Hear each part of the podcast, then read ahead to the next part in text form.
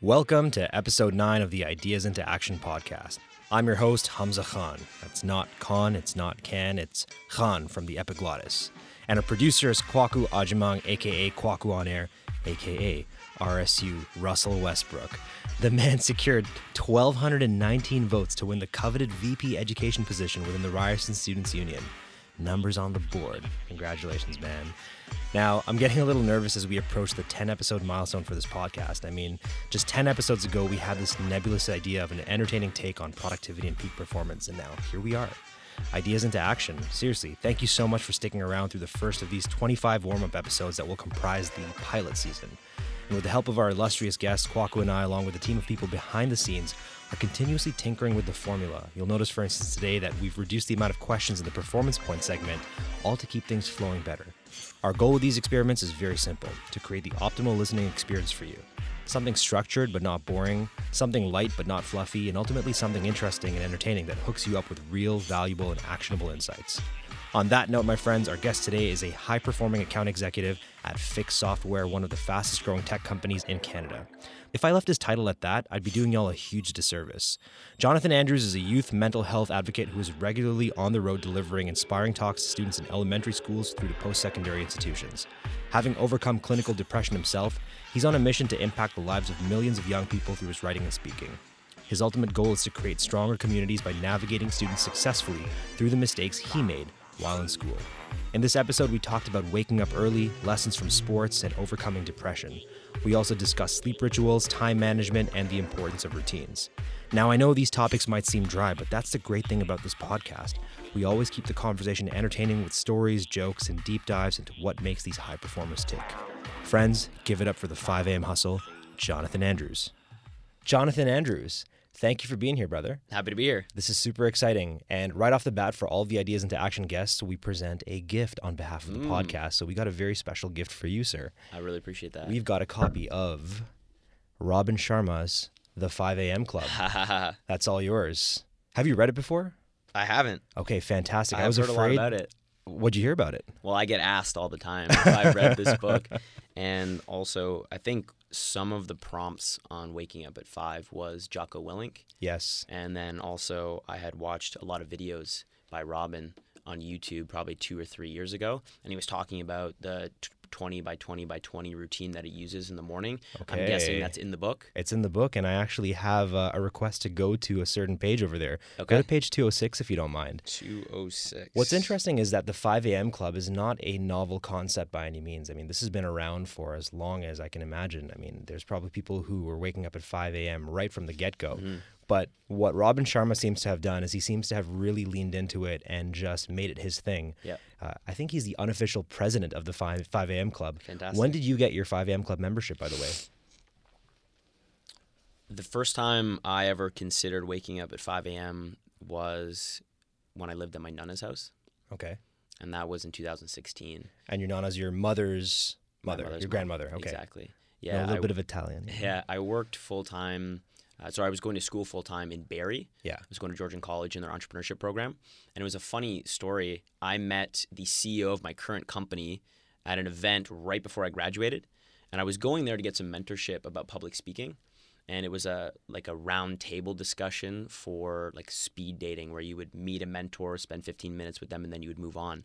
And when I first got there, the guy that I wanted to meet, his name was Chad Ballantyne, Mhm. and he was the host of the creative space.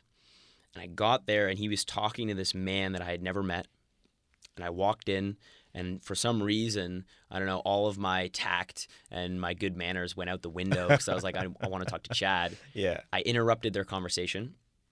I like basically used body language to like shuffle him out of the way. It's like, hey, started- I'm the priority now. exactly. I was like, let's talk, Chad. Yeah. And this guy I never met, he backed up and he left. oh shit. Turns out he was one of the mentors. I didn't get to connect with him because there was one table left before I got there, Yeah. and it ended. Uh, I'm leaving because I got what I needed, and this guy he interrupts me at the door and he says, "Hey kid, you looking for a job?" Oh shit. Not what I was expecting. Yeah. Uh, he said, "You looking for a job? I'm the CEO of a company called Fix Software, hmm and uh, I'm looking for salespeople right now. So, uh, what are you doing?" Oh, And I dude. said, "I'm about to graduate. That sounds incredible." And I'd never considered living in Toronto. And then I remembered, hey, my grandma lives in Toronto, my nonna lives in Toronto, so let me go see if they'll they'll have me. And they did, and I was there for nine months. And at the time, we talked about Jocko Willink. Mm-hmm. That was when I was first introduced to Jocko on Tim Ferriss's podcast. Right. And that was extremely inspiring for me. Mm-hmm. And I could talk to you a little bit more about my backstory and why I connected so deeply with that. But I started waking up at 5 a.m. and partially it was because the commute was pretty long to get to work, Mhm. but more importantly, so that I could attack the day. I love that. Attack the day and waking up early and getting that nice four hour runway on the rest of the world before the rest of the world even wakes up and arrives at their desk. You've got this unadulterated just runway of time that allows you to do whatever you want and Absolutely. essentially prepare yourself and prime yourself to attack the day. And on page 206 of the book, you see the 20 20 20 rule outlined, which essentially, as I understand it, is a way to batch together 20 or string together 20 um, minute chunks or 20 minute intervals comprised of three, what, what does he call them? He calls them pockets. And within each of the pockets, there's different types of activities with all of their benefits listed over there. Go to pocket one and uh, do me a favor and read out the list in the what section of pocket one, the exercises that Robin Sharma recommends doing as soon as you wake up. Pocket 1, 5 a.m. to 5:20. Move. Intense exercise. Sweat hard. Learn, hydrate and breathe deeply. Let me ask you, do you agree with that? Absolutely. So, what does the first 20 minutes of your day look like? The first 20 minutes is very similar Okay. to what this describes, except for I typically extend the movement beyond 20 minutes. I don't see personally, and I'm not saying that I, I disagree completely with the philosophy here, but like the, what works for me is I like to be moving for at least an hour.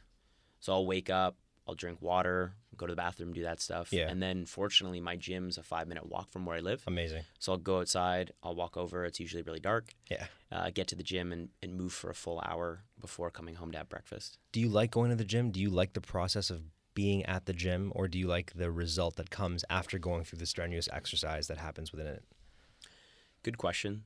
I think, Because I hate going to the gym. I'm not gonna lie, but I love the feeling afterwards. yeah, I'd say the philosophy that you're describing of do you like the work or do you like the results Hmm.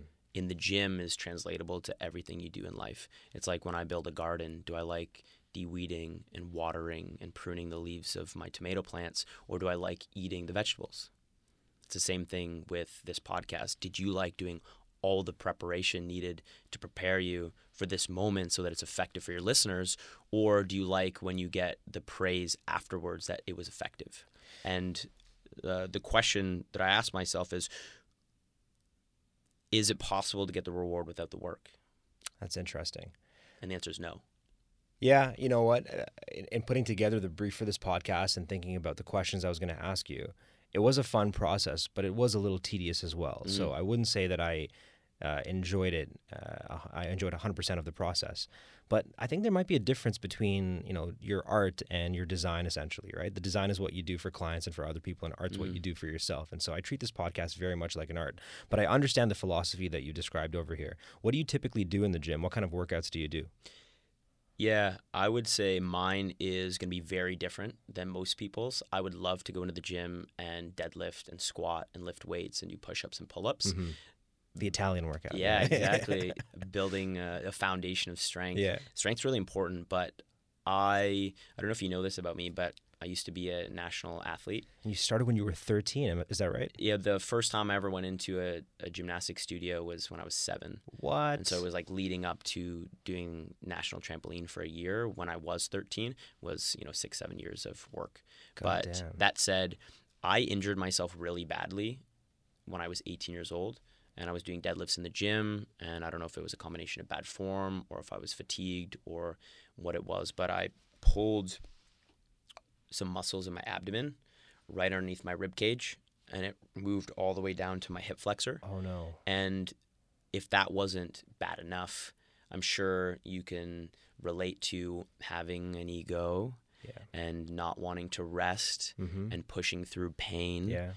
And what I decided to do was instead of take the time necessary to heal, the next three days I was back in the gym as if it never Oh, happened. buddy. And I pulled muscles in my shoulder, in my chest, in my my lats, and my triceps, and to this day, it became a chronic injury, and I've been working on the recovery and rehab on that for the last five years. Holy shit. So when I go to the gym, it's more on the lines of like, what did my physio give me? What did my personal trainer give me? I started doing personal training three months ago.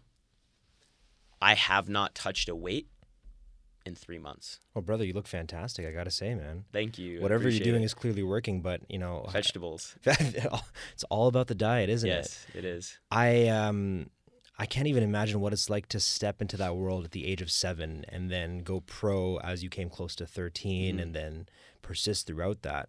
Do you feel like you skipped parts of a normal childhood or teenage development? I'm happy you asked that because I, I think about that all the time. And how would you even All the know? time. Yeah. Yeah, I the way that we trained was it would be typically anywhere from like three to five hours a day, and it would be five days a week. And so what that meant for a seven year old to a thirteen year old was before school you would train. Yeah. And then you would go to school, and then you wouldn't do homework because it didn't matter. What mattered was training. So we would go back to the gym, and then we would spend another two three hours. And because with gymnastics there's so many disciplines, it you needed to have that much time. I would love to have said that I was just like on the ice as an example for an Yeah. hour playing hockey. But in this case, I had to practice pommel horse. I had to do vault. I had to do floor. I had to do high bars, parallel bars, rings. And so you needed to spend 35, you know, f- you know, Of an course, hour if you want to master something, you got to do a lot of it, right? Exactly. So I don't feel like I got that. Like I said, we were talking before the interview. I never picked up an instrument. I feel like I missed out on a lot of those like early social skills. Like I haven't had a sense of humor like my entire life. I don't find that. I don't. I, don't believe that for a I second, I appreciate sir. that. Uh, we'll talk. We could talk about like influences, like friends and family Yeah. that have helped me cultivate that over time. Like my roommate Ian. hmm Shout out to Ian. Shout out to yo Ian if you're listening to this. We better, love man. we love you, man. Uh, he's been and a couple other friends like Abdu and you know John Connell. They have incredible sense of humor, Mhm. and I've found I've been drawn to them because it's something that I've wanted to learn. So the things that I feel like I missed out on because I did. I'm trying now to be able to pick those back up. My frontal lobe's not developed completely yet, so I still have time. That's so interesting, man. And uh, you know, did you love what you were doing at the time? And the reason I ask that is because I, I believe that mastery of anything requires you to love it. Because if you don't love it, you're not going to do a lot of it, and if you don't do a lot of it, you're never going to get good at it. Did you love competing? Did you love gymnastics? I definitely love competing. Mm, I love competition. I think it brings out the best in you. Yeah. You hear all the time. It's the pressure yes, that creates the diamond. absolutely. iron sharpens iron, man. Absolutely. And when I look back to spending the time in the gym and the reasons why I stopped doing gymnastics is because exactly what you said. I didn't love what I was doing. It's funny because we'll find that we have something that we're intrinsically really good at. We're very natural. As an example, gymna- gymnastics was something that came very naturally to me. Right. Uh, and as an example, another example is hockey. When I quit doing trampoline and gymnastics, I started playing hockey, and I would work really hard, but I would never be as good as the other players on my team. And I and you can see how I loved hockey, and that's why I was playing it. But I didn't have that natural ability that I did when I was in gymnastics. So if Got I had this self awareness when I was younger to say, "Hey, I'm actually really good at this," if I dedicated the time and energy and focus, I could be world class. I didn't have that option in hockey. It's so interesting you say that. I used to work with somebody by the name of Kristen who listens to this podcast right now. Kristen, when we first interviewed her for Splash Effect, she said she's a retired athlete. Okay. She was like 22 or 23. I'm like, Yeah. what are you talking about? A retired athlete? Like you had this whole life, this whole career before you showed up here, bright-eyed and bushy-tailed, Mhm. ready to work in the in the wild world of marketing. And uh, I remember we had a candid conversation where she said that I'm glad that I did that. I'm glad that I participated in competitive figure skating. Yeah. Uh, it taught me a whole host of lessons, and I was able to really rehearse it. You know, multiple scenarios that have carried me with me throughout my life. But um, I could have only done it for that window of time where I was in my physical prime. And it was hard for me to wrap my head around that concept until I took a broader view at sports in general. I've Mm. become really invested into the business of sports, the philosophy of Mm. sports. And it's true, there's a window of time where you have to go for it. You have to go for all you have to go for it all in. And I feel like you did that. You went you you did the best that you could with the time that you have. Do you feel that way? Yeah, for sure. I think about sports in a couple ways now. Uh, one of the challenges with being an athlete is that becomes part of your identity and your label. When I injured myself, it was so shattering to my self esteem because this is the person that I am. It's how you made meaning, right? Exactly. And I can't I can't do a push up anymore. Jeez. I can't do a pull up. All the things that I loved doing that brought me joy and all these positive emotions, it was now stripped away. And so be careful, A, of putting those labels on yourself. And that's why we talked about before this podcast, why I'm exploring so many other possibilities. But the reason why sports is so important, but it could be any discipline, is like committing to a specific discipline builds a foundation of work ethic and commitment and consistency and all the skills uh, and character traits needed to become an effective entrepreneur, father, uh, salesman, whatever you decide to do. Totally. So it's the foundation of those disciplines that are translatable to the rest of your life. I love that you, you touched on identity over there. And I think about this quote a lot from LeBron James, who said that I'm not a basketball player, I'm a guy who plays basketball. Mm. And it made a lot of sense to me in the moment. But the more time I've had away from that quote, I've started to reflect and err on the side of what you just said right now, which mm. is you have to get obsessed with it. It has to become the thing that you do, it has to become a part of your life. And so maybe looking back, it might be unfair for LeBron James to say that he's a guy who played basketball because at one point in his life he was a basketball player. He leaned all in. Yeah. Am I wrong over here? Do you have to get obsessed with the craft? Do you have to get really into becoming the athlete? Do you have to let it consume you? Do you have to put on that bat bat suit and say, I'm Batman, I'm not Bruce Wayne? For the listeners, they need to consider, from my perspective, what they want out of it. Okay. Do they want to be world class? If World class only comes from obsession. It's the only way. But if they're happy to be effective and productive and doing well relative to the vision they have for themselves, then you don't you don't need to be obsessed. No, you don't have to do that. You can have you can go dancing, you can spend a lot of time with your family, you can enjoy other pursuits for fun. But if you decide this is going to be my thing, I'm going to be world class, no one's going to be better than me, no one's going to outwork me, then absolutely you need to be obsessed. Uh, Ian and I's favorite DJ is a guy named Armin van Buuren. Yo, shout out to Uh, Armin Van yeah, Buuren. Armin, Okay. and you know we see, and the same thing with like Martin Garrix as an Yes. example, other DJs like that, and LeBron James. Yep. Anyone that's world class. that's great, yeah. you'll see that it, from an early age that was the pursuit. That was the pursuit, and it was just day in and day out an obsession where everything else faded away, and it wasn't important anymore. They didn't have any peripherals. It was tunnel vision of this is my focus, and I'm going to dedicate my life to becoming world class. If you have that's the mindset you have, if you want to be world class, that's the only option. But is the price that you pay for that, and I totally agree, is the price Great that question. you pay for that um, when things go wrong, when you burn out, when you experience an injury that lets you not do any push ups anymore, Mm-hmm. That sense of identity comes into question. You start to doubt who it is that you are because you're so wrapped up in this idea of Jonathan Andrews as a competitive world class athlete. And then when that stops being true, what does that do to the mind? It depends on the context that you hold. So in your case, you could you had to stop competing. Yeah. Yeah. What happened next? the interesting thing about personal philosophy is it's going to change over time. Looking back at 13 year old Jonathan that quit athletics or quit trampoline, being a national athlete, I understand why he would have done that. I don't have any regrets and I don't have any resentment to the decisions that he made. Like I was 13 years old. I was 13. But what's valuable now is I can reflect on those experiences and say to myself, if this situation happens again, will I react the same? Will I make different decisions? How will I approach that context? So I think that reference experience is really valuable. And sure, could I have been a, an Olympic trampolinist? There's the possibility for that, but I won't dwell on what could have been. Instead, you have to extrapolate as many lessons as possible out of that and then apply them today. Because if you don't apply the lessons from the past, then, in my opinion, you'll be considered stupid. Absolutely, brother. Uh, I'd love to get into a new segment of the Let's podcast that we've only done for the last two or three episodes. It's called the Halo Skull segment. Did you play Halo back in the day? I played Halo. You played Halo, so you know all about the Halo skulls, Yep, right? absolutely. Fantastic. So we've designed a custom skull modifier just for you. For every guest, we come up with a skull modifier to put you in some difficult situations that are going to be awkward, might require you to step way outside of your comfort zone. But if you participate in the skull challenge, you become eligible to win the uh, Guest of the Year WWE belt, which we're going to announce in November, December. So I got to ask your permission first. Would you like to activate the skull? the man that I've always wanted to be, is a man who seeks discomfort. Sign me up. Gang, gang. Let's do this. this right here is the Halo skull. We got to come up with a name for this skull over here. And the game that we have for you today is called Doctor, Please Fuck My Shit Up. How this works is there's only two cards in here. Mm-hmm. And you draw a card, and we're going to do a bit of role playing.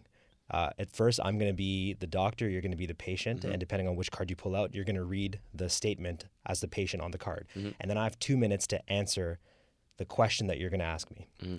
The question is about morning habits and night habits. It's about waking up and owning the day and sleeping so that you can optimize your sleep and wake up refreshed the next day. Yep. The challenge, though, because we're going to spend the rest of this podcast talking about good habits, is we have to give each other the worst advice possible. Okay. So if you draw the card for sleep, for instance, then I have to give you the worst sleep advice possible. And if you draw the card for mornings, then I have to give you the worst morning advice possible. Yep.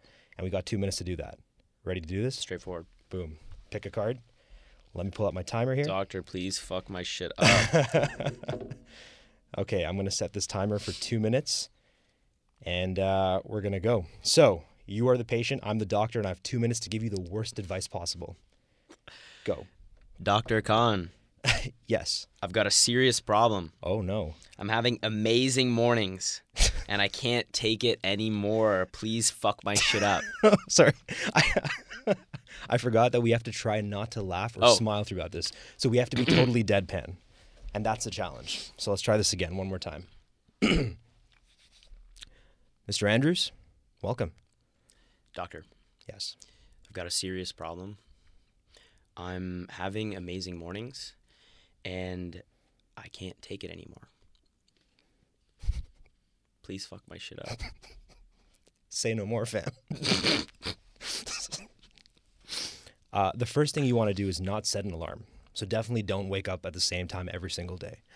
Um, and when you do wake up, uh, the first thing I want you to do is reach for your phone and just bombard yourself with some blue light. So open up Instagram right away, uh, scroll down and see what kind of uh, banal updates happened while you were asleep. Never thought about that. Just just refresh the feeds and just double tap. Check check all your DMs. Don't just check one of your DMs. Check all of them. Okay. Uh, make sure you're overwhelmed with as much information as soon as you wake up. And then uh, you definitely want to open up your inbox, read your emails, and uh, I would encourage you to read the difficult emails when you wake up. And do this all while you're still in bed. Okay. Okay, so uh, stress yourself out right away. As soon as you wake up, then um, I would encourage you to skip breakfast. Skip skip anything that's high in protein, because I really want you to have a terrible day. I want you to really. I, I want. I want you to your cognitive function to be as diminished as possible. Also, water. Let's let's let's not do that anymore. You know, just What's a better alternative? um, I would say coffee, just the strongest coffee you can get, just espresso. Just Yep. take it straight, just intravenously, just if you can. and um, definitely don't have a game plan for the day, right?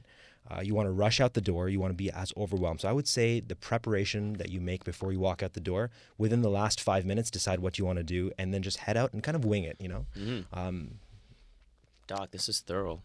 yeah, you know, I've really, I've re- really given a lot of thought to your situation over here. If, if you truly want to fuck your shit up, uh, you should definitely be as as chaotic as possible. But I can't, I, I can't stress enough starting your day with overwhelm. Um, obsess about the things that are really going to stress you out, and don't give them much thought. Uh, that was very tough, man. I I was like just questioning every belief that I had about waking up in the morning and trying to find the inverse for that. Yeah. Now it's your turn, sir. You ready to do this? Okay. I appreciate the prescription. well, I Tomorrow will be the worst day of my life. okay. Let's do this. Mm. Doctor, I've got a serious problem. I'm having amazing sleeps and I can't take it anymore. Uh, please fuck my shit up. Hamza, I'm glad you came to me. I have to say, as a professional that cares about you sucking at life, you need to understand that sleep is not important. Hmm. Diet's important, sure. We get that.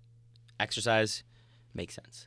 But sleep is not necessary. Just out the window. Yeah, think about, you know, Jocko Willink as an example. How many hours does he sleep? Like one? It- And it would appear so. he's yeah. an author, he's a speaker, he is a great father. So think about your life and all the things that are going well. Imagine you only got one hour, maybe two hours, and you had an additional six, seven in your life, what could you do with all that time? That's a good point. Yeah.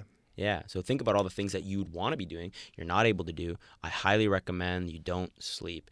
I think there was a time in my life where having a routine before bed was really important. I would floss and brush and I would meditate and I mm-hmm. would journal and then read and then I would be able to fall asleep.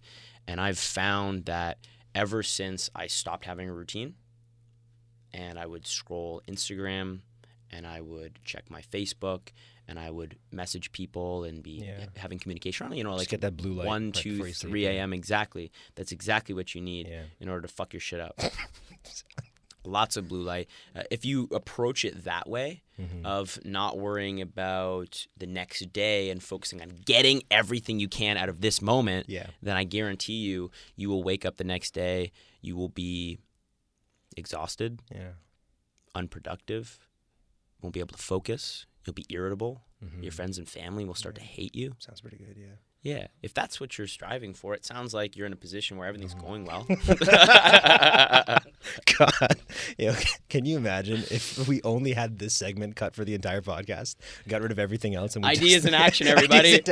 I feel like for April first, whenever that episode comes around, we should do like a total inverse of an episode episode called "Ideas into Inaction."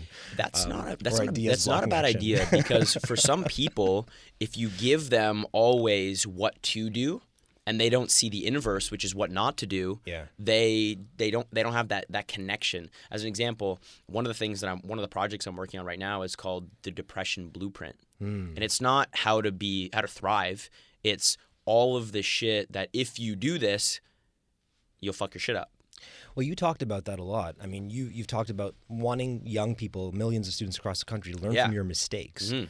And it's so interesting because I feel like my ideas about depression are changing all the time. I Yeah. now think that, you know, for the most part, when you do experience depression, it's almost involuntary. Nobody wants to enter into that state. Mm. So you made some mistakes that led ultimately to your depression. But I wouldn't say that depression itself was something that you brought upon yourself or am I am I wrong here? Like what was your role in bringing about, if at all, the some of the darkest days of your life?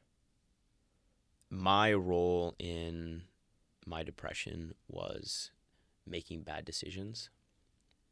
And I don't know if you know Jim Rohn. I do, yeah. Jim Rohn, one of my favorite quotes by Jim is that success is just a few simple disciplines practiced every single day. Yep. And the inverse of that is failure is just a few simple mistakes made repeatedly on a day-to-day basis. Mm-hmm. And when I look back to my my high school experience and that descent into depression, it was just bad decisions made every single day that at the time didn't seem like they were significant, but what happens when snow starts to pick up as it rolls down a hill, it gets bigger and bigger and it gains momentum. You can't stop it, and then all of a sudden it's an avalanche. And I felt like once you get into the position where those bad decisions have momentum, it is extremely difficult to alter your path. Do you feel like you've ever hit rock bottom? Do you feel like you've ever been to hell? Yeah, there's a Warren Buffett quote that talks about the like the chains of habit. They're too weak to notice until they're too strong to break. Say that one more time. That's fascinating. Yeah, Chains of habit uh, are this too is weak probably- to notice. Yeah, they're too weak to notice until they're too strong to break or too strong to do anything about them. Wow. Yeah, it's great. it's powerful. When you get into that place, I've definitely hit rock bottom, and people ask me a lot, and you know we both know Juan Bandana as well. Like those those types of people where in your life they're always positive, they're always enthusiastic, they always have high energy, and this is uh, you know it's trite and cliche at this point, but you can't appreciate the the great things about life until you've experienced the suffering and Mhm. the pain. I've definitely been in a really dark place, but today I have a lot of gratitude for the way that my life's going, and it makes it very difficult to experience those negative emotions because I know how bad it can be. It's very clear to see that you're living life to the fullest. So I follow you on Instagram, the 5 a.m. Hustle. I would encourage all the listeners to follow you as well and be inspired by the life you're living.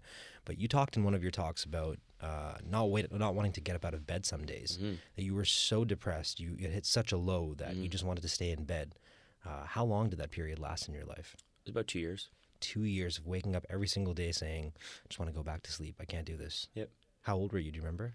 Yeah, it was 15. Jeez Louise. Who were some of the people that helped you through that tough time in your life? Yeah, I appreciate the opportunity to give gratitude. I'll start with the context around how I got there. Please. And I think it's like it's not unique in any way. And at the time, you feel like you're the only one going through that experience. It's so far from the truth. There's people that wake up every single day and they don't want to go to work, but they have responsibility and they have reasons why they need to go, and so they do that. For me, there wasn't a compelling reason to wake up. And so you could see why it was so easy to be anchored to my bed. But we talked about being a, an athlete uh, at one point I was high energy, enthusiastic, charismatic. I had friends and parents that I really loved, and I was really engaged with life. I had a traumatic experience when I was in grade eight where a close family friend uh, in Bradford took their own life. It was really traumatic. And trying to cope with what does this mean and what what do I do about this? challenging, to say the least. I'm now transitioning into grade nine, which for every single student, it is a difficult transition. Depending on the context mm-hmm. you hold, you're going in and you have to make all these new decisions. Yeah. Who am I going to hang out with? Am I going to go to class? Am I going to study? What am I going to focus on? Am I going to do drugs? Like, there's so many possibilities that didn't exist when you were in elementary school that now you have to cope with mm-hmm. and you have to make decisions on and and looking at that time in that vulnerable place I look back and I realize that Jonathan made all of the wrong decisions. I decided that I would hang out with the wrong guys, that I would do drugs, that I would not study, and I would quit the things that matter to me, like athletics. And now you can see after making all these decisions, this snowball effect where over at the beginning it's not a big deal, but over time it weighs on you. Yeah, the chains are now too hard to break. Very difficult. So I'm like 15 years old and I'm starting to erode my self image and my self esteem, and my smile is gone, uh, my energy is gone. I'm eating the wrong foods. I'm not sleeping. We can see where, where this is going. And uh, when I started skipping class to sleep, that should have been the biggest sign that there was a real problem. And a lot of parents, they do not know what to do when their children are experiencing uh, mental health issues. Mm-hmm. And so it went on for about six months. I wouldn't say my parents didn't know about it because they were prompting me to wake up. They were trying to help me out. And it got to a point where now I don't go to school. Now I don't do homework. I don't have any friends. And like, I mean, for those for full transparency, I'm I'm hitting eight bong hits a day. Mm-hmm. And my parents say, finally, enough's enough. They bring me to the doctor's office, and I'm diagnosed like that same day with clinical depression uh, and anxiety. It wasn't anything that we didn't know but at least with that that call out we were able to try to progress. I would say it was probably another year and a half before i really started to feel like my life was transitioning into a positive direction. But not getting out of bed in the morning is as simple as a symptom of not taking care of the main pillars that you talk about on this show. How does someone become productive? Well, we talked about sleep. If a student that's listening to this right now is scrolling their Instagram feed at 12, 1, 2 a.m., they can't sleep because of the blue light. Maybe they fall asleep at 4 o'clock, but it's not quality sleep. Mm-hmm. If they need to wake up at 8 o'clock for class, do you think they're going to want to get up? No. No. I didn't have Instagram when I was in high school, but I did have a laptop. So if I'm messing around for a couple weeks not falling asleep until 2, 3 a.m., and then I have to make the decision to go to school in the morning, what do you think I'm going to do? It's going to have a snowball effect on everything. Man. I'm going to stay in bed. It's, yeah. I'm not getting out of bed. There's no way. And so you sleep in until noon, and then I can't sleep the next night because I slept all day. Yeah. I'm not tired when it's time to go to bed. So what do I do? I do the same thing. and these patterns start to to shift all of the all like all of your health. Right. Now, I don't sleep well. What happens to your cravings when you don't sleep well? Inconsistent, to say the least. Totally. I don't want to eat high protein foods. No. I want to eat sugar, That's it. processed foods, That's it. whatever's gonna, you know, get my sweet Cheetos tooth. dust. Let's go. Absolutely. And what happens when you're not sleeping and then now your nutrition and diet is all screwed up? You don't have the energy. Your systems get out of whack. You're you're not producing the right hormones. Your dopamine isn't effective. Mhm. So like now we've got these two major pillars of my life. They're like my shit's totally fucked up. Yeah. And then I don't play sports anymore. Now I'm missing out on all of the benefits for my brain and my body of being active and moving my body and living like a human should be living. Absolutely. And so now these three major pillars, like we're talking about the depression for blueprint right now. None of them are in place. And so I'm not getting out of bed today. I remember literally hundreds of times my dad would be in my room in the morning. He would be up before everyone else and he'd be sitting on my bed and he would say, Jonathan, we're going to school today. wow. Wow. And I would literally say to him, fuck off. Oh fuck. God damn. And my dad is the most important person in my life. Yeah, you said that before. Yeah. I love him. I respect him. He is the person that's given me every gift that I have today. And I was in such a, a shitty context, in such a shitty place in my life where I was actually going to say to my dad, fuck you, I'm not getting out of bed. And he would do that hundreds of days in a row. Without fail. He would try to get me up. And I owe so much, like, I owe my whole life to that man. Mm-hmm. And I do because day in and day out, he didn't give up on me. And eventually, um, we talked about two years of being in this place. Eventually, uh, one shift happened. They started their own business. For a long time, my dad worked as a police officer. Uh, he was employed. And when he retired from his career as a police officer, he went to work in corporate. And then eventually, he retired from there. Uh, it sounds like he's had a lot of careers. It's because he's old as hell. my dad's 77 this year. Damn. Shout out to him. Absolutely. And he's incredible health. But when they started their own business, and for anyone that's listening that got into personal development, there is this unique philosophy that we didn't hear anywhere else because we didn't get it in school. There's this unique philosophy that you are in control of your circumstances. And when they started this business, it was a network marketing business, which I'm sure a lot of the audience has heard network marketing before. One of their main pillars is personal development. And so this this 17 year old kid who is extremely uncomfortable all the time, doesn't have any energy, doesn't take care of himself, has very low self esteem, gets picked up and inserted into this environment where everyone's positive, high energy, enthusiastic, trying to pull the best out of me. And it changes my life because they say, you should read Jim Rohn. They say you should read John Maxwell. You should listen to Les Brown. And when the only seeds you're planting in your mind are negative, toxic, that I can't control and change my life, the only fruit that that will bear is rotten fruit. I can't live uh, and, th- and thrive with those negative toxic seeds. And I'm now in this new environment where the only seeds planted in my mind is Jonathan, you're special. You have potential. Yeah. You can get out of this circumstance. You have the ability to change the course of your life. It was that and then taking very small steps. Lao Tzu said the journey of a thousand miles begins with how many steps? Single step. brother. Single step. So I go back to the gym and I do a workout. Feels pretty good. So I do it again. Uh, what happens when you work out is you're tired. And so I can't spend as much time on the computer at night because I'm fucking tired Yeah, your body's clamoring to go back to sleep and Exactly, start all over to again. recover.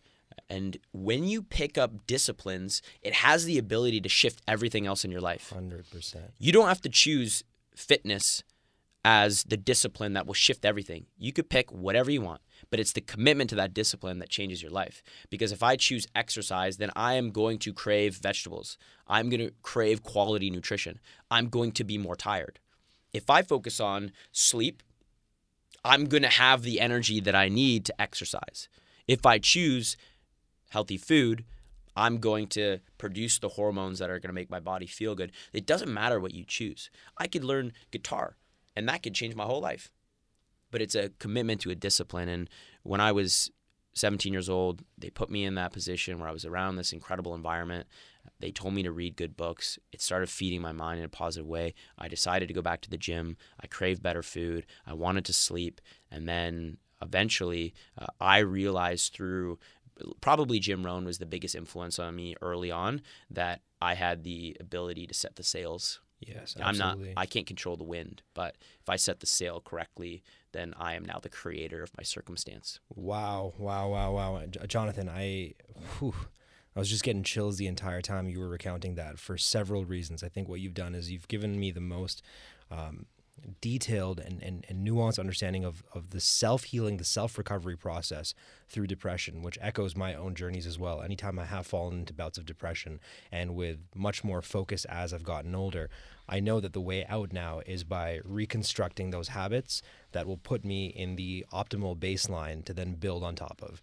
Because I know my version of hell is I just give up everything. I slip into a state of constant procrastination. Yep. I let everything go. I let the business suffer. I let myself suffer, my health, my family, my friends, my relationships, all of that. Absolutely. But it's about intentionally creating constraints and putting braces on my life to keep me focused, to keep me on a path towards success. And I love the point about, you know, talking yourself into things versus planting those negative seeds. Mm. Um, as somebody, you know, myself, I lack a lot of natural confidence. What I have to do every single day is wake up and tell myself, like you said, I'm special. I'm great. I deserve this. This is good for me. I have to talk myself into things. I can't underscore the importance of positive self talk enough. But let's go into routines, man, because mm. the listeners right now are probably sharing the same sentiment that, that I'm sharing right now, that I have right now, which is I have an understanding of strongly what failure, what rock bottom, what hell looked like for you. Mm-hmm. Let's talk about the specific things that you do now to build up a routine that allows you to be the peak performer that you are for all the things that you're doing, man. You're an account exec at Fix Software you have your writing that you're doing, you have a podcast that you're working on, you're always on the road speaking right now. You're truly giving your gifts away. You've realized your gifts and you're giving them away. So let's let's talk about what we call the performance point segment in this podcast, where we break down how you spend your time, your mm-hmm. energy, and your attention. And what we've done in the past is we've typically asked three unrelated questions for each of these, but we're changing the format to be more streamlined, but also more more more focused on diving deep into one aspect of each. So we're going to start with time. And I want to understand for the listeners and myself, what does the first hour of your day look like? So we know how to fuck your shit up, mm-hmm. but how do you how do you unfuck yourself? How do you how do you have the best morning possible? For a lot of the listeners, this will be anticlimactic because the entire first hour of my morning is exercise. And why do you choose an hour versus 45 minutes, 30 minutes?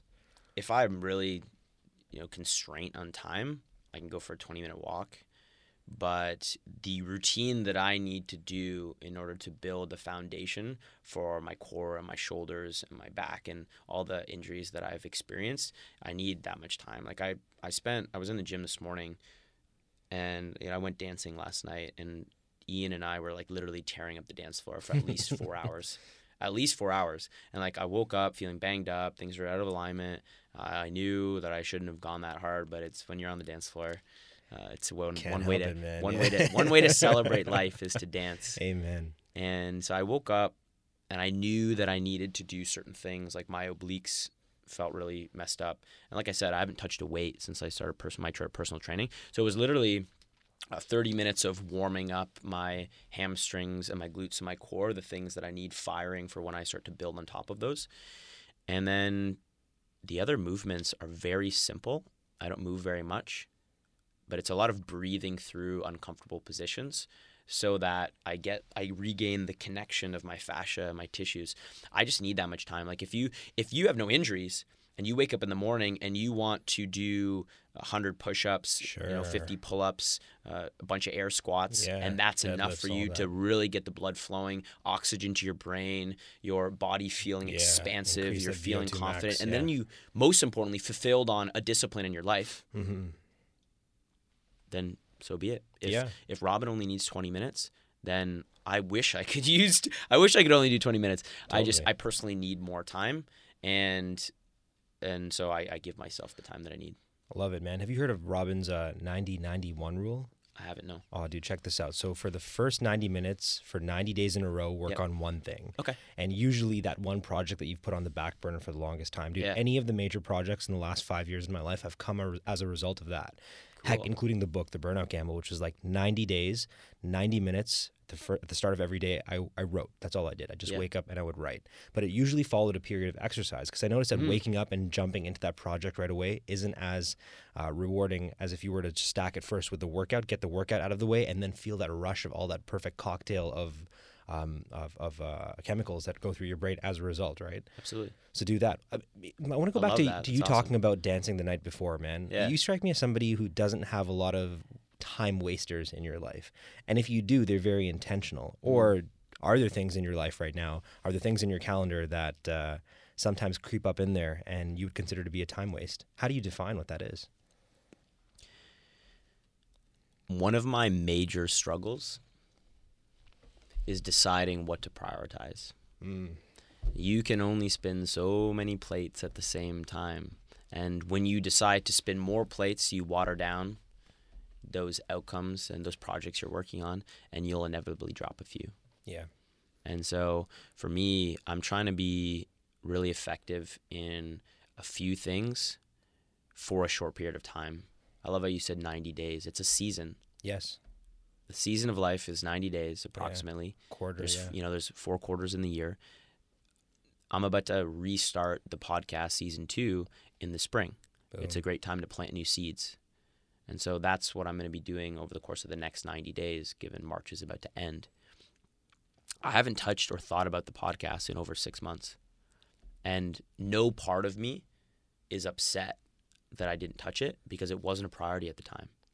It's not that podcasting isn't a priority; it's that at that time I had higher priorities. One thing, you know, for full transparency, my girlfriend and I of six years, we were on and off for, uh, you know, six years. We, we broke up once for eight months. Mhm. We broke up in July. And so I needed to make a decision on how important are uh, relationships with romantic partners.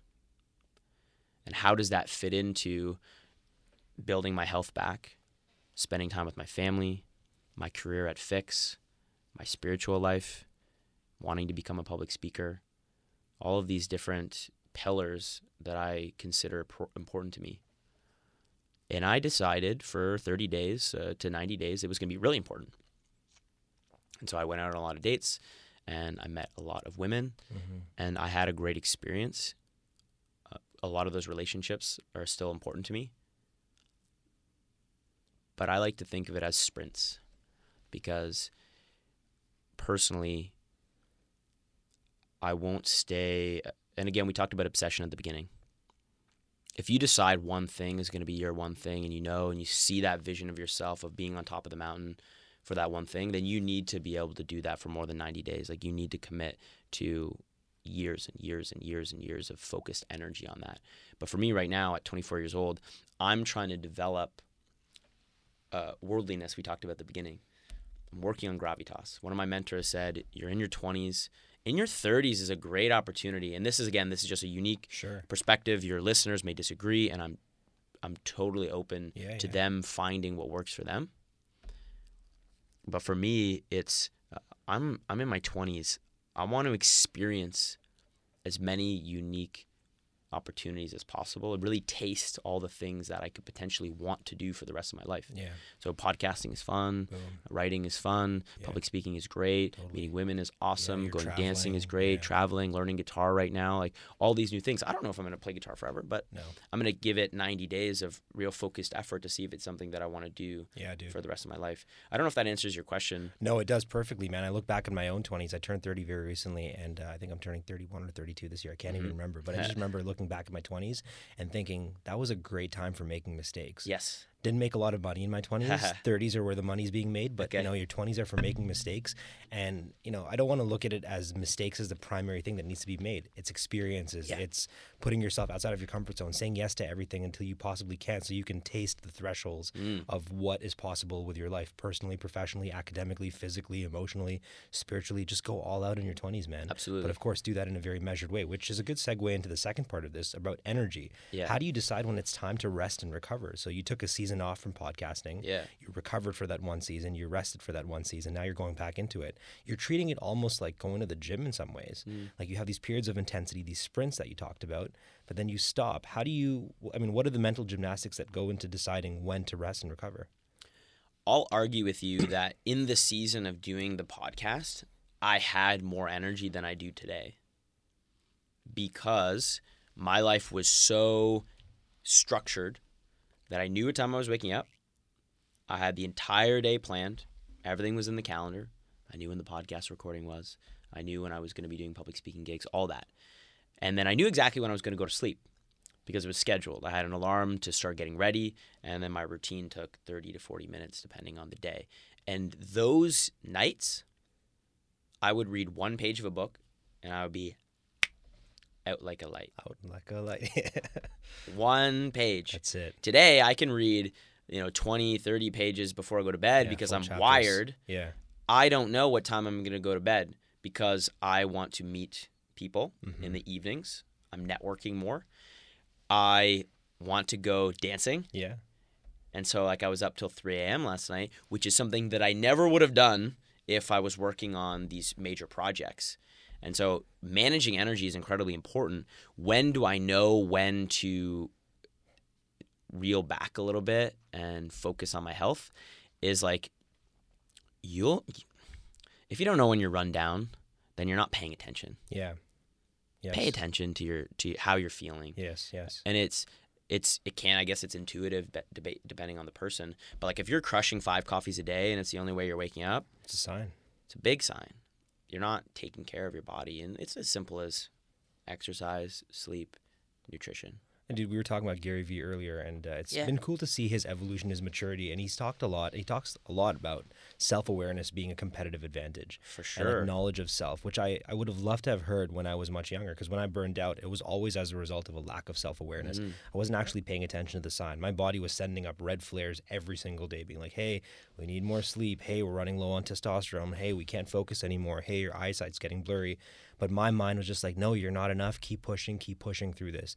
And it was just a constant push, push, push versus what I do now, which is an oscillation, like you said, Mm. between rest and recovery. Thank you for using that word. I Oh, love dude. oscillation. I love it, man. It's the same just- thing as sprinting and resting. Absolutely. You oscillate between the two. If Mm-hmm. you do 90 days of all out intensity and you only sleep five, six hours a night, you can do that for 90 days. Yeah. Totally. Yeah. Absolutely. There's people that do it way longer. hmm And there's nothing wrong with that as long as you say that project was important, that project has a completion, and now it's important to bring myself back to the equilibrium I need to be a high performer again. Because Exactly. if you're constantly sleep deprived, you won't notice that your performance is suffering. No. Very difficult to see. My writing is 10% worse than it normally is because it's so subjective. But you say to yourself, I'm run down. If you think to yourself, I'm run down, there is a almost 100% guarantee that your performance is worse. Absolutely. You can't focus. You can't communicate effectively. You're not sharp. Uh, and in business and in life, you need to be uh, it's a little bit inappropriate, but you need to be up and hard. Yeah. I couldn't agree with you anymore. You need to be man. up and hard, and the only way to be up and hard is if you're taking care of yourself. It's so interesting. You, you you said that your performance is probably worse if you acknowledge that it's worse, and that's typically what you see with burnout. By the time you realize you're burning out or burned out, it's already been several months since you've been actually burnt out. And in the latter stages, you at that point you need you need some professional help. Yeah. Let's bring this back to attention, man, and close out this section. I want to go into the rapid fire. Love which I'm so excited for, so, so excited for that round. You know, that's saying keep your eyes on the prize. Mhm. I want to know what prize Jonathan Andrew has his eyes on. What's that thing you're chasing? What's the north star? Where where are you headed? Let me let me get to that in a second. Sure, sure. I think attention is really important because being engaged with life, but more importantly, now is the number one thing that you can do to be successful. There's no such thing as self-awareness if you're not engaged with this moment. I'd say the number one thing that I've found personally, do you know Brendon Burchard? No, the name is uh, not familiar. Sorry. Okay, if Who's you know if you know Robin Sharma, is Yeah. Robin Sharma? And, He said Robin Robin Yo, if you know Robin Sharma, uh, yeah, I've heard that I'm a little hungry, so we'll, Yeah. we'll see. Maybe I can get some shawarma on the way home. But uh, if you know Robin and you know Les Brown and Jim Yeah, those guys, very similar. Um, he wrote a book recently called High Performance Habits, very similar to the Seven Habits of Highly Effective People. yeah, Stephen Covey. Yeah.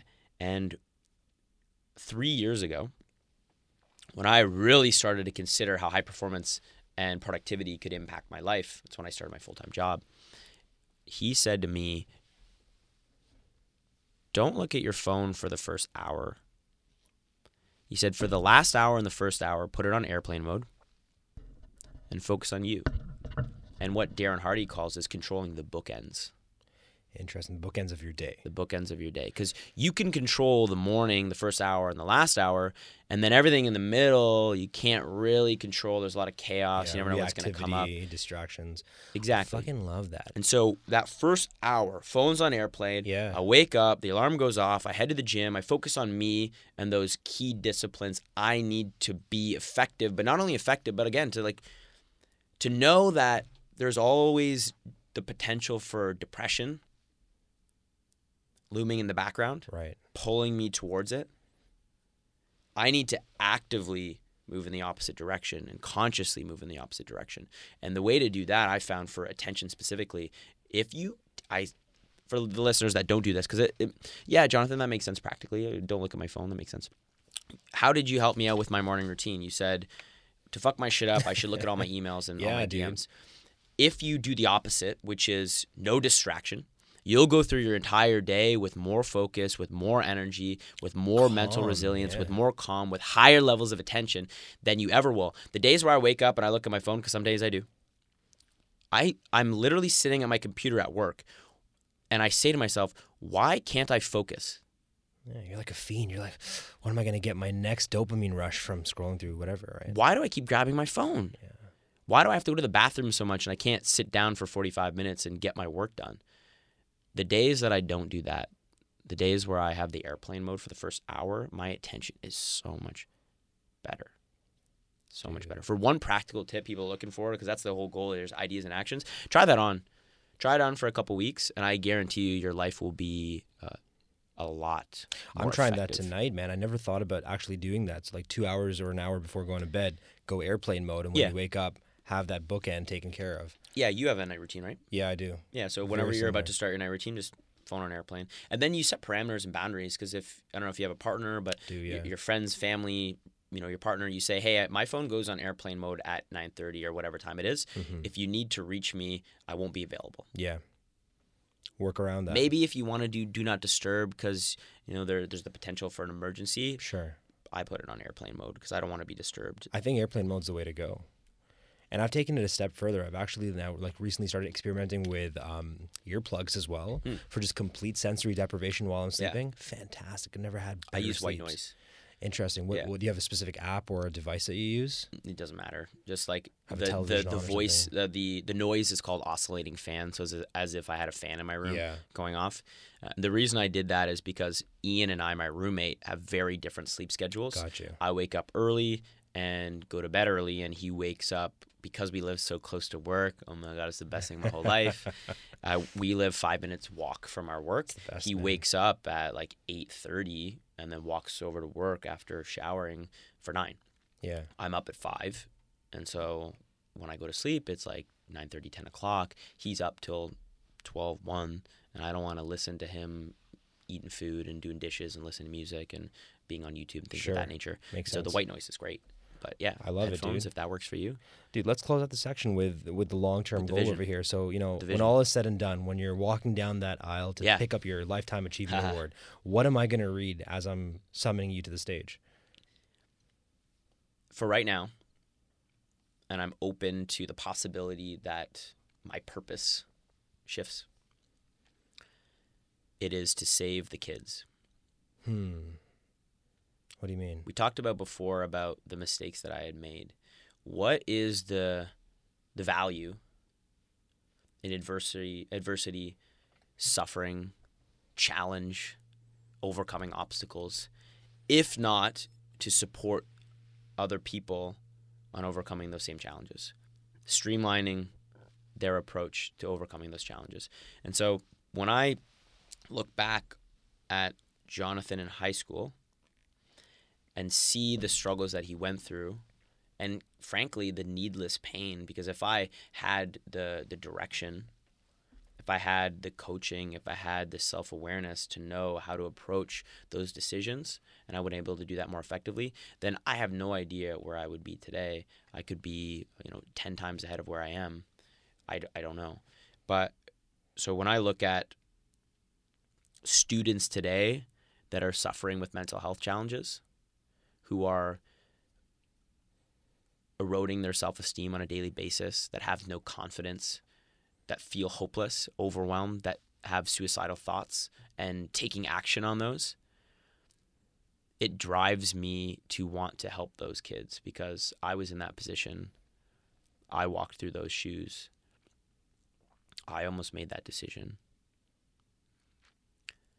Where my economics comes from is my role as an account executive because financially you need to have practicality in your life. From a meaning and fulfillment perspective, I have the youth public speaking that I do on mental health, uh, coaching kids, answering DMs, being, in my opinion, very selfless in that pursuit. It brings me a lot of meaning and joy. And for the next foreseeable future, I see myself dedicating my energies towards supporting those kids. Man, I love it. Are you are you signed with the Speakers Bureau right now?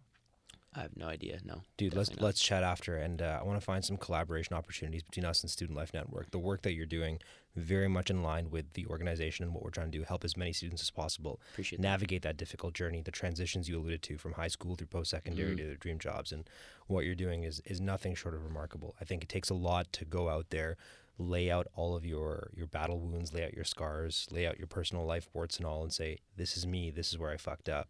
Uh, but here's how you can learn from my mistakes. So, man, shout out to you for finding your gift and giving it away so generously, man. Success without meaning is fruitless, and I don't want to look back on my life and have made decisions about making as much money as possible. Like I've done over a hundred talks in the last three years, and ninety nine point nine percent of them were free. No way, Not because I am not a good enough salesperson to make money. I'm a damn good salesman. and dude, you could be making a crushing, a killing on the road. it's that my job at Fix is for financial stability, and then I need to I need to fulfill my spirit, man. I need to be the guy that Jonathan needed when he was in high school. Oh, dude, I'm so excited for you. Let- Let's chat after the podcast about how how we can, you know, structure uh, a life where you know right now Fix is paying the bills, Mm. but I think, dude, you have exactly what it takes for speaking and writing and teaching to be everything that you do. You know, it could be all the meaning and all the income at the same time too. Appreciate it.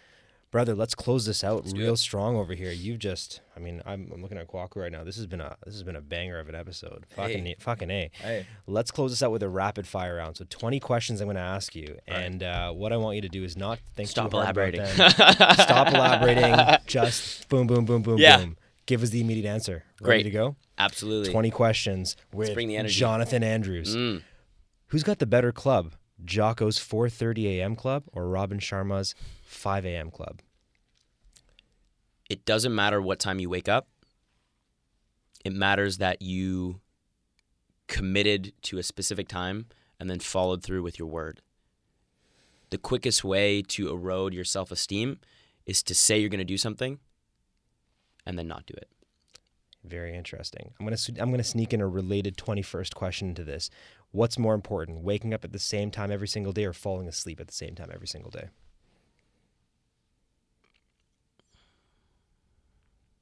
I would say if I had to give you an answer, I would say falling asleep at the same time every day. And the reason why is because I may have some incredibly challenging things that I'm dealing with in my life and like I need to prioritize sleep. And so if I fall asleep at the same time, like and I need to sleep in, again, I don't think the 5 a.m. hustle, as much as waking up early is really important, the important thing is that I did what I said I was going to do. Building your self esteem is about speaking and then having your actions align with those thoughts and with those words. And so if I fall asleep at the same time every single day, that's fantastic. If I need to sleep in today because the last day was crazy or the last week was crazy, it doesn't matter. I should I should take that time to be able to do that. You talked about burnout. Yeah. Quickest way to burnout is to not sleep enough. Yep. And so if I need to sleep in, that's great. I'll I'll, I'll set my alarm for 7, but what happens when I set my alarm for 7? I wake up at 7. Exactly. The 5 a.m. hustle is a mindset more than a uh, a box that yeah, I've put myself in. prescription. Yeah, got you. Last book you've read?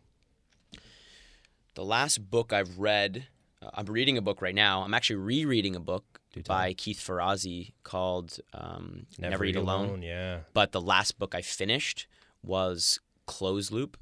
Oh, Uh, it's a book called uh, Triangle Selling. What's so, triangle selling? Triangle selling. So I am in sales full time as my career, and we had some consultants come in a few months ago about sales fundamentals and having a proper framework for sales. And we had to read that as homework before they came in, so that we would get as much value as possible out of it. And if you're in sales full time, sales uh, triangle selling is fantastic. Love it. What's a podcast you regularly listen to?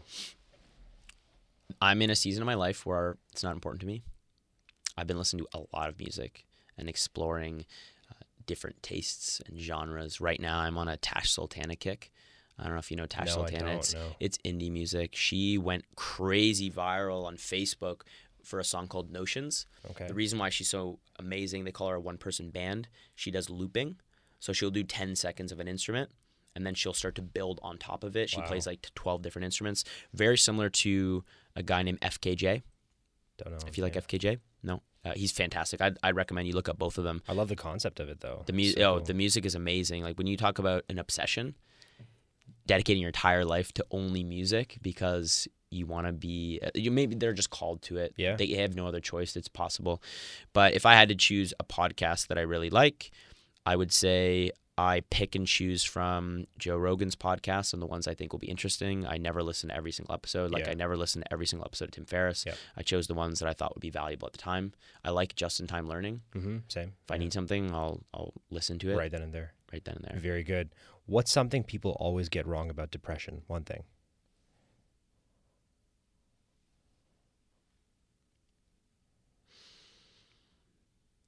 One of the major things that people misinterpret about depression is that mental illness and mental health is the same thing. Hmm. They often get sandwiched as one philosophy. It's like it's one challenge, but it's they're very distinctly unique. Every single person that you talk to and you interact with on a day-to-day basis has mental health. Yes. It's the same as physical health. If you cut your finger, you start bleeding, you would take care of that immediately. If you have mental health challenges, if you're struggling or in crisis, you should be addressing that immediately. Uh, where mental illness is unique is it's something that impacts your mental health. And that's really important for anyone that's listening that has ever been diagnosed with a mental illness or does get diagnosed with a mental illness. There is so much hope for them to have perfect mental health there's four we in with jack.org is a charity that I, I volunteer with and do a lot of public speaking with they segment mental health into four different categories it's healthy stressed struggling and crisis Oh wow. and you can have a mental illness like schizophrenia uh, clinical depression ptsd ocd you've you could be prescribed as you know that's the label uh, that's what you're experiencing but you could still have healthy mental health because you've found the coping mechanisms the support structures, Right. the routines and disciplines that help you feel healthy. So there's a there's a huge disconnect there, and a lot of people that see someone with mental illness say there's no hope for their mental health because they think it's the same thing, and a lot of people that think uh, mental health doesn't impact me because I've never been diagnosed with a mental illness. That's not true. Great answer, man. Uh, switching it up a little bit, what's your favorite album of all time? Favorite album. This is gonna be really like potentially dark, but uh, when I was in high school, I listened to a lot of angsty music. One of the bands being System of a Down. Oh, I saw you post last night, man. Yeah, and uh, my grandpa's in the in the hospital right now, and so Sorry to hear, brother. Thank you. I when contrast is so important. So for me to experience, we talked about like high energy, enthusiasm, gratitude. I need to remember and remind myself of what it was like to be in high school. And so I very often revisit System of a Down when I need to invoke some negative emotions Yeah. intentionally. Contend with them, wrestle with them. Yeah. The worst thing that I can do is to sweep it under the rug Oh, and not experience them. Like I was crying yesterday listening to the album being Toxicity Yeah. by System of a of Down course. because I I brought that upon myself, knowing that I'll be able to move past it if I address it. And so I used that music to invoke emotions. I don't know if you've ever met Marcos Mendoza, No, I haven't. no. but one of the things I talked about with him was he loves music. He creates music. He does very uplifting performances. You should have him on this podcast, love to, candidly. yeah. And he, I asked him. I said, I, I'm drawn towards some music that makes me feel bad. And he said, good. yeah. He said, use it. And then when there's times where you need to move yourself in a positive direction, you can listen to the music that would do that. So I would say Toxicity by System of a Down. So good, man. I've been meaning to revisit that album, man. Just uh, an album that I discovered too young in life. Yeah. I, I liked for one particular reason, just for the visceral emotions from it. Yeah. But as I get older and I reflect on the lyrics now, I mean, Serj was an absolute fucking poet, man. Incredible. My goodness. Yeah, and with with their music, I've never because I like we talked about at the beginning public speaking and the connection it has Yeah. with music. If you listen to the amount of contrast that they have in their songs, Oh, from the volume to the pitch to the pace Yes. to the rhythm, I mean, Chop Suey is the perfect synthesis of all their musical genius. it's incredible. So good. It's incredible. And so, like, when I listen to music now, I'm like, how does that relate to all the other things in my life that I care about, like public speaking and dance and things like that? Yeah. You can see the connection, and they do that so well that I'm drawn I love it, man. This that. is good. To it. What's a game changing book that everyone should read?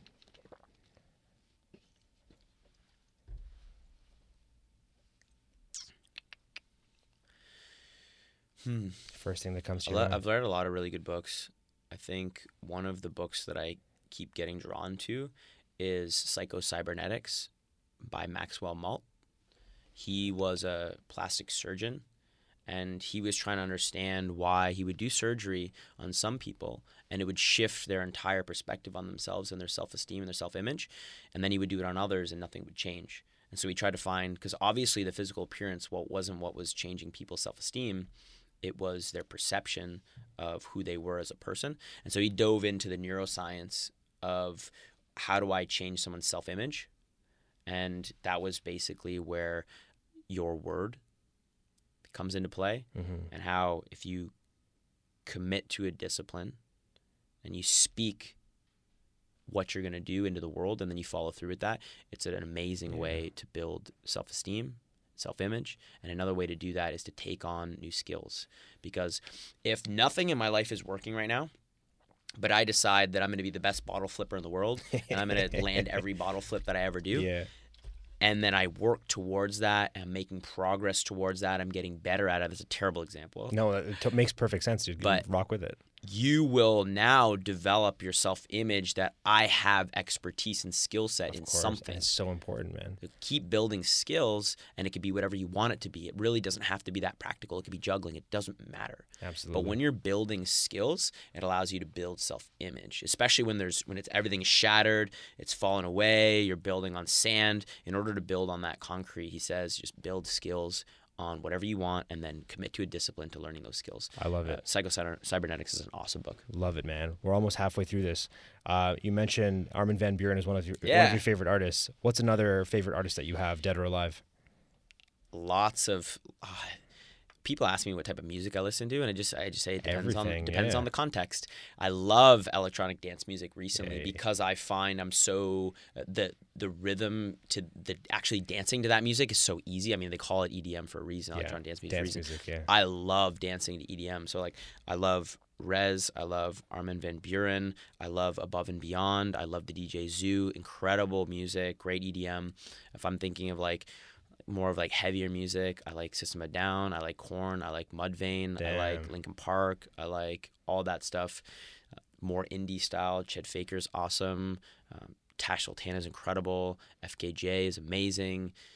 Uh, like yeah, I This like is good. You I like- keep I going, like man. But I feel like I you've given us enough here. I like yeah. hip hop too. Hip hop's awesome. I probably listen to that the least. Yeah. But when I do, give me give me some Drake in here. Why not? Yeah, why not? Let's go for it. Last movie you watched? I don't watch a lot of movies. Interesting. I don't. I would. I want to. I want to watch more movies. I haven't found the the time to commit to that. I would say one of the movies that I really like is Gladiator. Can't go wrong with Gladiator, man. Yeah, Gerald Butler. I find it extremely entertaining. Yeah. I love the storyline. I love to see and imagine myself of like, holy crap! I can't imagine if I was in the Coliseum Totally. uh, with tigers and lions running around me, and then the possibility of death Yeah. like at every moment. Have you ever been back to the motherland? Have you I've never Italy? been to Italy. Oh, dude. I would love to go. It's a sad story. When I was the year I was about to go, my one of my nonos passed away, Oh, so no. my family didn't go that year. My entire family has gone. It was like a, a rite of passage when you graduated from high school, you would go, and it didn't work out. But I'll, I'll go for sure. I'm excited for you to be in the Gladiator in the, in, in the Coliseum, and- And, and to really experience it. they actually have to a live it. tour that's a Gladiator themed tour when you go there, man. So exciting. Your favorite childhood TV show? Favorite childhood TV show? I watched a lot of Disney Yeah, Disney. growing up. Which and, shows in particular? And I transitioned. I just like the the regular stuff, like uh, Zack and Cody. yep. Uh, like, Raven. yeah, for all the millennials that are here, they that's a Raven. Like Oh, they yeah. they watched all that stuff. I mean, I remember watching Kim Possible, like all of those Disney shows.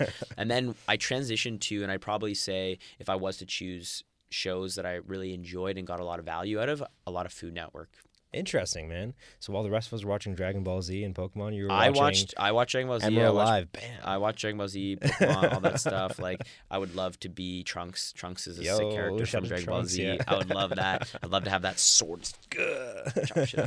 But uh, the Food Network because I felt it was like at a time in my life where it was like really practical. Yeah. And when I started going back to the gym heavily, I started to cook all my own food. nice. I started to do meal. I've done meal prep on a weekly basis for the last five years. you did it before it was cool. I did it before it was cool. Yeah, I'm an OG meal prepper Yeah. for sure. I, honestly, I was just like, "Mom, you're making too much pasta. Yeah. I don't want any pasta anymore." Can't fit into my shirts anymore. What's I know over here? exactly. Yeah. What's uh what's one thing a person needs to be happy? a powerful relationship with their word? Okay. What's your favorite thing about public speaking?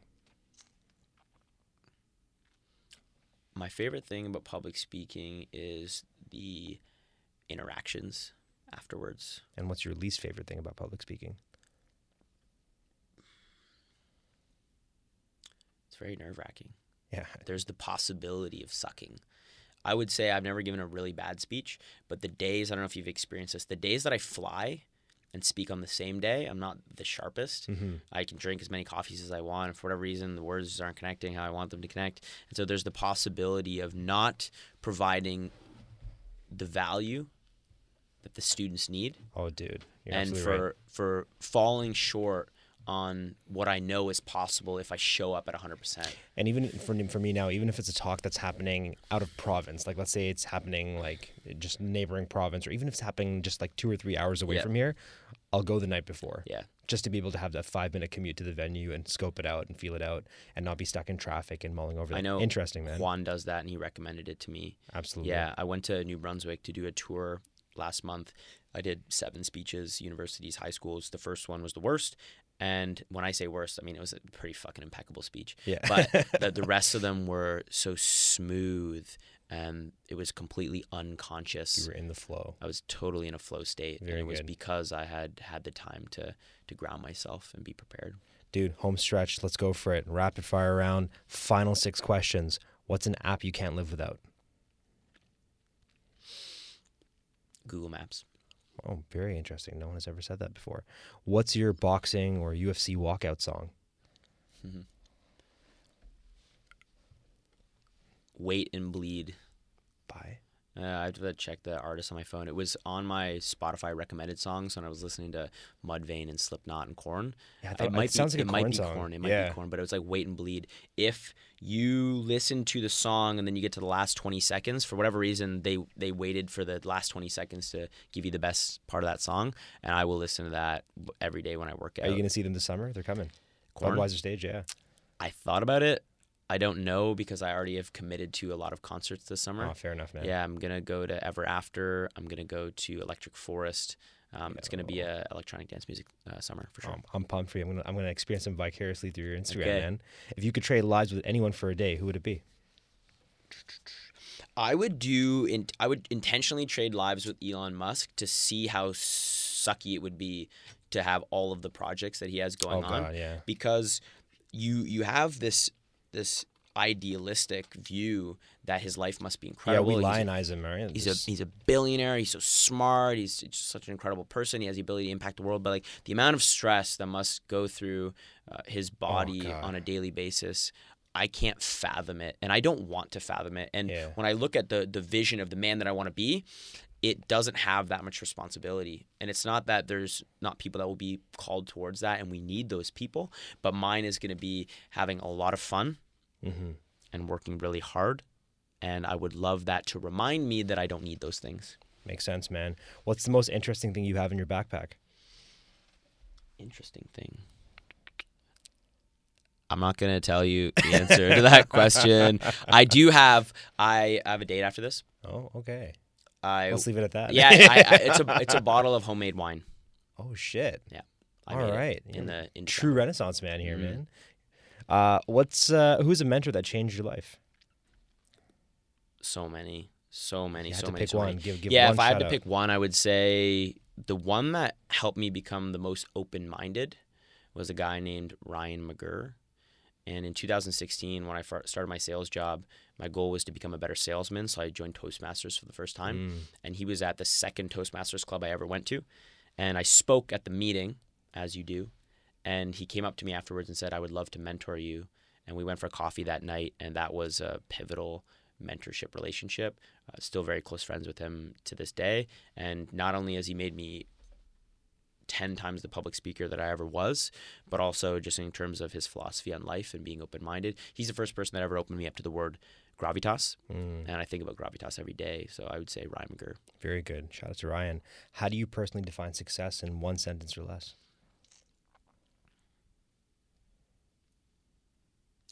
When I'm working extremely hard to have more fun, and when I'm having too much fun, work harder. So it's the balance and striking the balance between those two. I Makes think a lot of sense. Yeah. When I see, as an example, let's say you're working 16, 18 hour days and you're going to need to do those, I will say to that person, uh, have more fun. Love it, man. And to the person that's only partying and neglecting the responsibilities of life, I would say take more responsibility on and work harder. Got you. I feel like this uh, question we've already kind of answered over here, but I wonder if the, your your answer is different. Who does Jonathan Andrews turn to when he's at his lowest? Not Ryan McGurr. Not Ryan that's what you're thinking. McGurry. no, I definitely appreciate him for a lot of reasons, but I would say my roommate Ian Gabriel. Interesting. I thought it would have been your pops. Your yeah, man. it's it's the it's the 2 I Mhm. would just say from immediacy of uh, how close we are in terms of geography, and like I literally. So this is funny. I literally can't get him out of my life if I wanted to. Yeah, you guys are stuck So- together. we became really close friends and did our first business together. But when he was looking to move to Toronto, I said, "That's awesome. We are we have an opening at Fix to come work in sales. I'll put you in, and maybe we can see if you can get a job." So he gets a job at Fix because he's an incredible and charismatic salesperson, and then we move in together because we want to be super close to work. And so literally, with Ian, uh, we're roommates, best friends, and where I sit at work, I literally, this is not a stretch at all. It's not like I have to turn my head to see Ian. In my peripheral, across from me, I see his face every single day. And so, uh, for relationships, for uh, public speaking, for sales, for philosophy on life, I will always be able to turn to him. He's my best friend. And when I'm in my deepest moments, he reminds me that we're all going to die. Boom! Wow. He is the guy who not expecting that. he was the he's the guy who says to me every single day, uh, today there is only one March 17th, 2019 ever period. I fucking love that. There's only one, so you better be engaged. You better be up and hard. Yeah, up and hard. It's not going to happen again. Absolutely. You better be getting after. You better you better have that fire lit and be grateful for what we have right now because there's only now. And at the end of the day, at one point it's all going to be gone. Shout out to Ian, man. Do you think he'd be a good podcast guest? You should definitely bring him on the podcast. Oh, we'll talk sure. after this, man. You I'd love to reconnect with him, man. Dude, last question for this rapid fire round. That I, I love that we've taken our time with the rapid fire round. Like these are really well thought out answers. I don't man. rapid Very fire. Good. no, this is good, man. It's a di- different, I'm different, very I'm very patient. different horses for different courses, man. Last but not least, what's the best piece of advice that you've ever received? Because you've been dropping gems this whole podcast. What's the best thing someone's ever told you? I would say for recently, one of the things that changed my life in a very positive way was embracing dance. Hmm. I always saw dance as this like very uncomfortable pursuit where like I was exposing myself to everybody and the context that I was holding uh, about dancing was very disempowering. And then as you can imagine, I spent a lot of time with Ian Gabriel. Ian Gabriel loves to dance and he's an incredible dancer. Like he is one of the best dancers that I know by far. He's very, very diverse in his abilities. And I watch him and I see him in the bar or the club or wherever we decide to go for the event. And there is no apprehension, there is no anxiety. And he said to me, the reason why is because dance is one way to celebrate life. Dance should be fun. Dance should be an expression of who you are. Dance is a celebration. And so when I started to embrace it, it took some time. I'm like I'm uncomfortable on the dance floor for the first couple weeks, first couple months. And now today, if you put Ian Gabriel and I on any dance floor around the world, we will absolutely tear it up and it's because there it's there's no anxiety. It has nothing to do with what anyone's thinking about us, and it has everything to do with like celebrating this moment right now because it's all we have. Wow, man. This is uh I'm I am not even kidding, man. I'm I'm fired up. I'm excited to just do whatever it is I'm gonna do after this podcast. Just Fantastic. listening to you has been very infectious, man. Your to enthusiasm is just really coming across to myself over here in Kwaku, I'm sure, but also the listeners. I hope that all of you can feel the excitement and the enthusiasm and the thirst for life, the appetite for life that you have, man. Jonathan Andrews, we did it. We crushed a solid hour and a half, I think. Fantastic. Uh, man, where can people find out about what's happening next in your life? I have a website. Okay. It's jonathanandrews.org, J O N A T H A N A N D R E W S dot org. And you can find all of my creative projects. That's podcast, it's videos, it's blogs. You can find examples of the work that I do with public speaking and students. And then I would highly recommend and encourage everyone to follow my Instagram, which is the 5am hustle. And I think what you'll find is if you scroll through the entire thing, you can see the different phases of my Mhm. life because there's like three, four. There was the Jocko phase. I remember seeing the There watch. is the Jocko phase where my entire life was structured and disciplined, and there was no room for flexibility. Yeah.